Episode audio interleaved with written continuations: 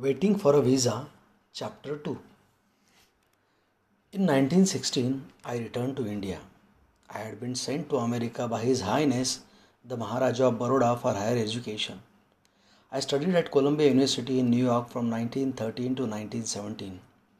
In 1917, I came to London and joined the postgraduate department of the School of Economics of the University of London. In 1918, I was obliged to return to India without completing my studies.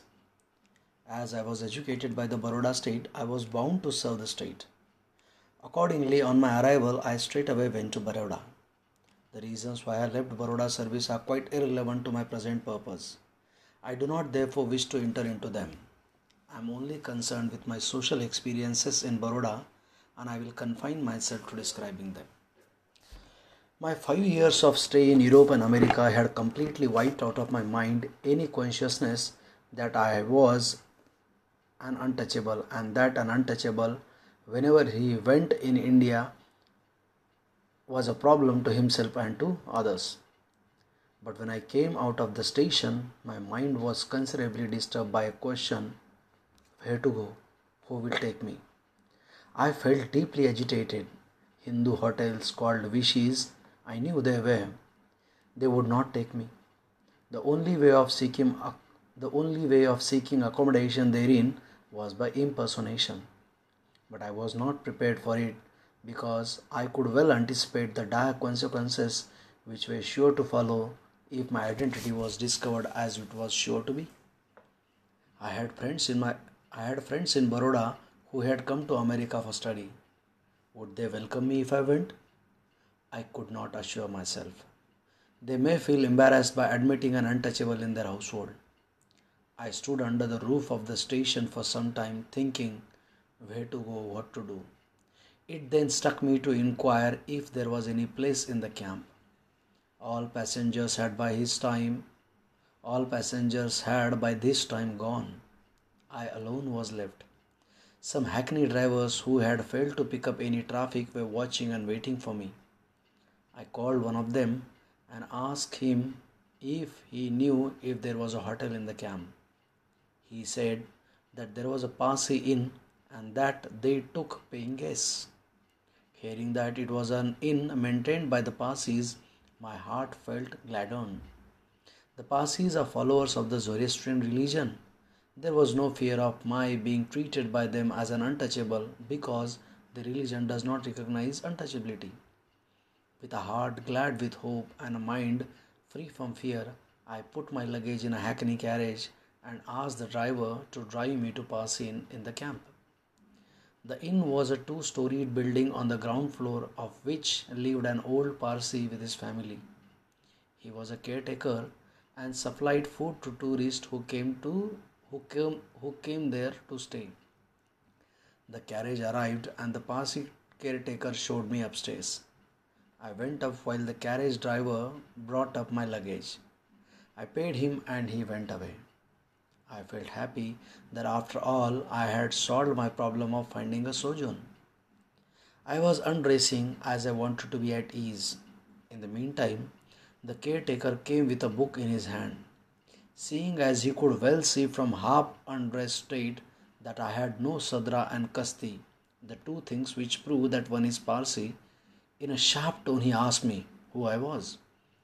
Not knowing that this inn was maintained by the Parsi community for the use of Parsis only, I told him that I was a Hindu. He was shocked and told me that I could not stay in the inn. I was thoroughly shocked by his answer and was cold all over. The question returned again where to go. Composing myself, I told him that though a Hindu, I had no objection to staying there if he had no objection. He replied, How can you? I have to maintain a register of all those who stay here in the inn. I saw his difficulty. I said I could assume a Parsi name for the purpose of entering it in the register. Why do you object if I do not object? You will not lose. You will earn something if I stay here. I could see that he was inclined favorably. Evidently, he had had no tourist for a long time and he did not like to forego the opportunity of making a little money. He agreed on condition that I pay him a rupee and a half per day for board and lodging and entered myself as a Parsi in his register. He went downstairs and I heaved a sign of relief. The problem was solved and I felt very happy.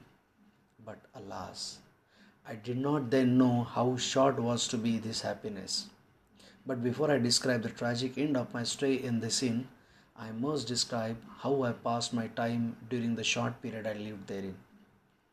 The inn on the first floor had a small bedroom, and adjoining it was one small bathroom with a water tap in it. The rest was one big hall. At the time of my stay, the big hall was filled up with all sorts of rubbish, planks, benches, broken chairs, etc.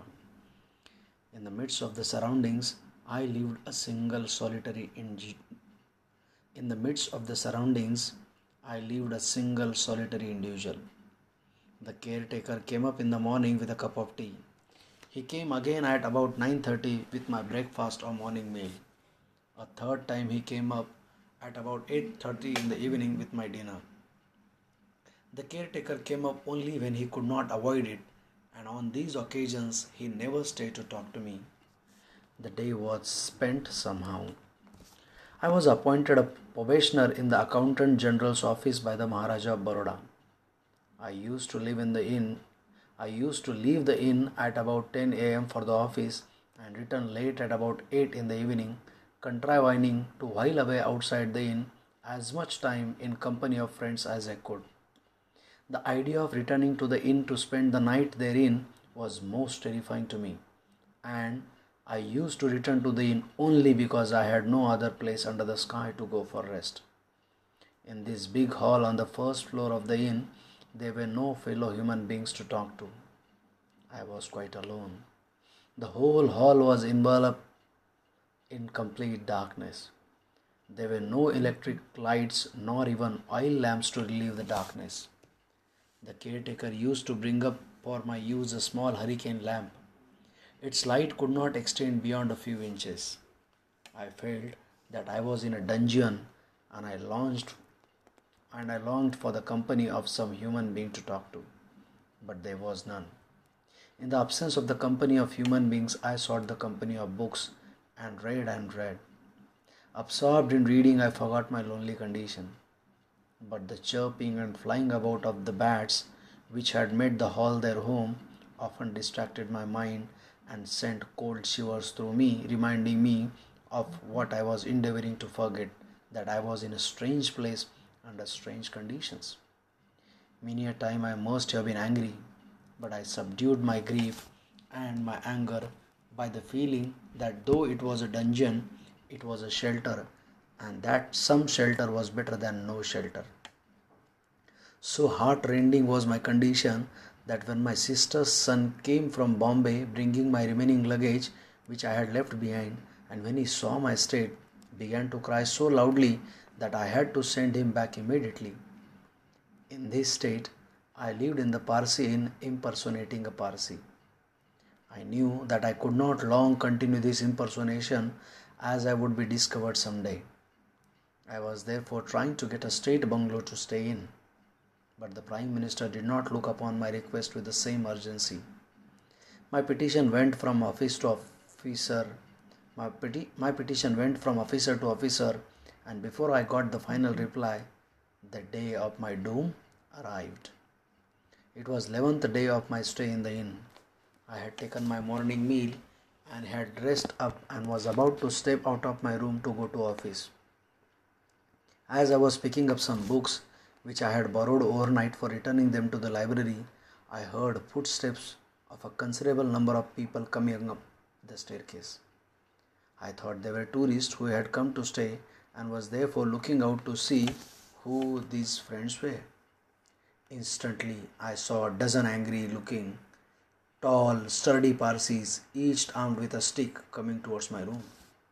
I realized that they were not fellow tourists and they gave proof of it immediately. They lined up in front of my room and fired a volley of questions. Who are you? Why did you come here? How dare you take a Parsi name? You scoundrel, you have polluted the Parsi Inn. I stood silent. I could give no answer. I could not persist in impersonation. It was in fact a fraud, and the fraud was discovered. And I am sure if I had persisted in the game I was playing, I would have been assaulted by the mob of angry and fanatic Parsis and probably doomed to death. My meekness and my silence averted this doom. One of them asked when I thought of vacating. At that time, my shelter I prized more than my life. The threat implied in this question was a grave one. I therefore broke my silence and implored them to let me stay for a week at least, thinking that my application to the minister for a bungalow would be decided upon favorably in the meantime. But the Parsis were in no mood to listen. They issued an ultimatum. They must not find me in the they must not find me in the inn in the evening. I must pack off. They held out dire consequences and left. I was bewildered. My heart sank with me. I cursed all and wept bitterly. After all, I was deprived of my precious possession, namely my shelter. It was no better than a prisoner's cell, but it was to me very precious. After the Parsis were gone, I sat for some time engaged in thinking to find a way out. I had hopes that I would soon get a state bungalow and my troubles would be over. My problem was therefore a temporary problem, and I thought that going to friends would be a good solution. I had no friends among the untouchables of Baroda state, but I had friends among other classes. One was a Hindu, the other was an Indian Christian. I first went to my Hindu friend and told him what had befallen me. He was a noble soul and a great personal friend of mine. He was sad and also indignant. He, however, let fall one observation. He said, If you come to my office, uh, if you come to my home, my servants will go. I took the hint and did not press him to accommodate me. I did not like to go to the Indian Christian friend. Once he had invited me to go and stay with him, but I had declined, preferring to stay in the Parsi inn. My reason was that his habits were not congenial to me. To go now would be to invite a rebuff. So I went to my office, but I could not really give up this chance of finding a shelter.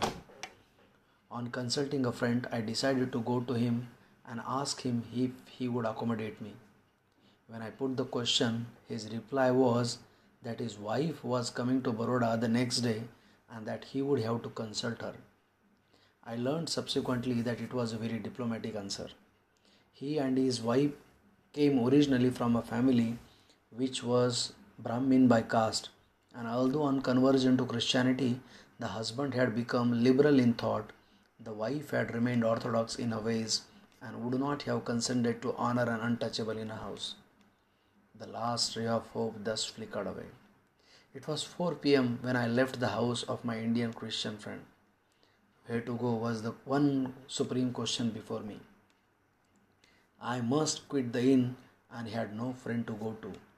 The only alternative left was to return to Bombay. The train to Bombay left Baroda at 9 pm. There was 5 hours to be spent. There were 5 hours to be spent. Where to spend them? Should I go to the inn? Should I go to my friend? I could not buck up sufficient courage to go back to the inn. I feared the Parsis might come and attack me. I did not like to go to my friend, though my condition was pitiable. I did not like to be pitied.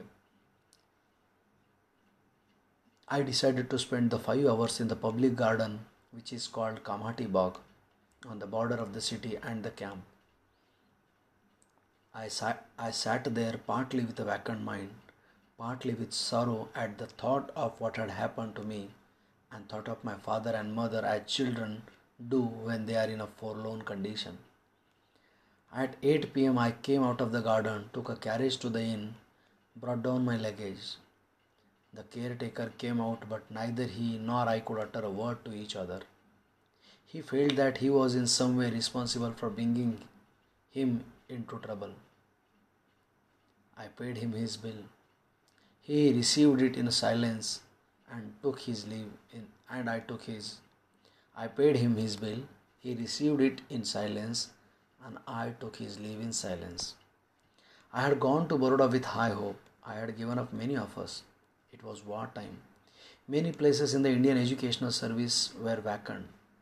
I knew very influential people in London, but I did not seek any of them. I felt that my duty was to offer my services first to the Maharaja of Baroda, who had financed my education. And here I was, driven to leave Baroda and return to Bombay after a stay of only 11 days.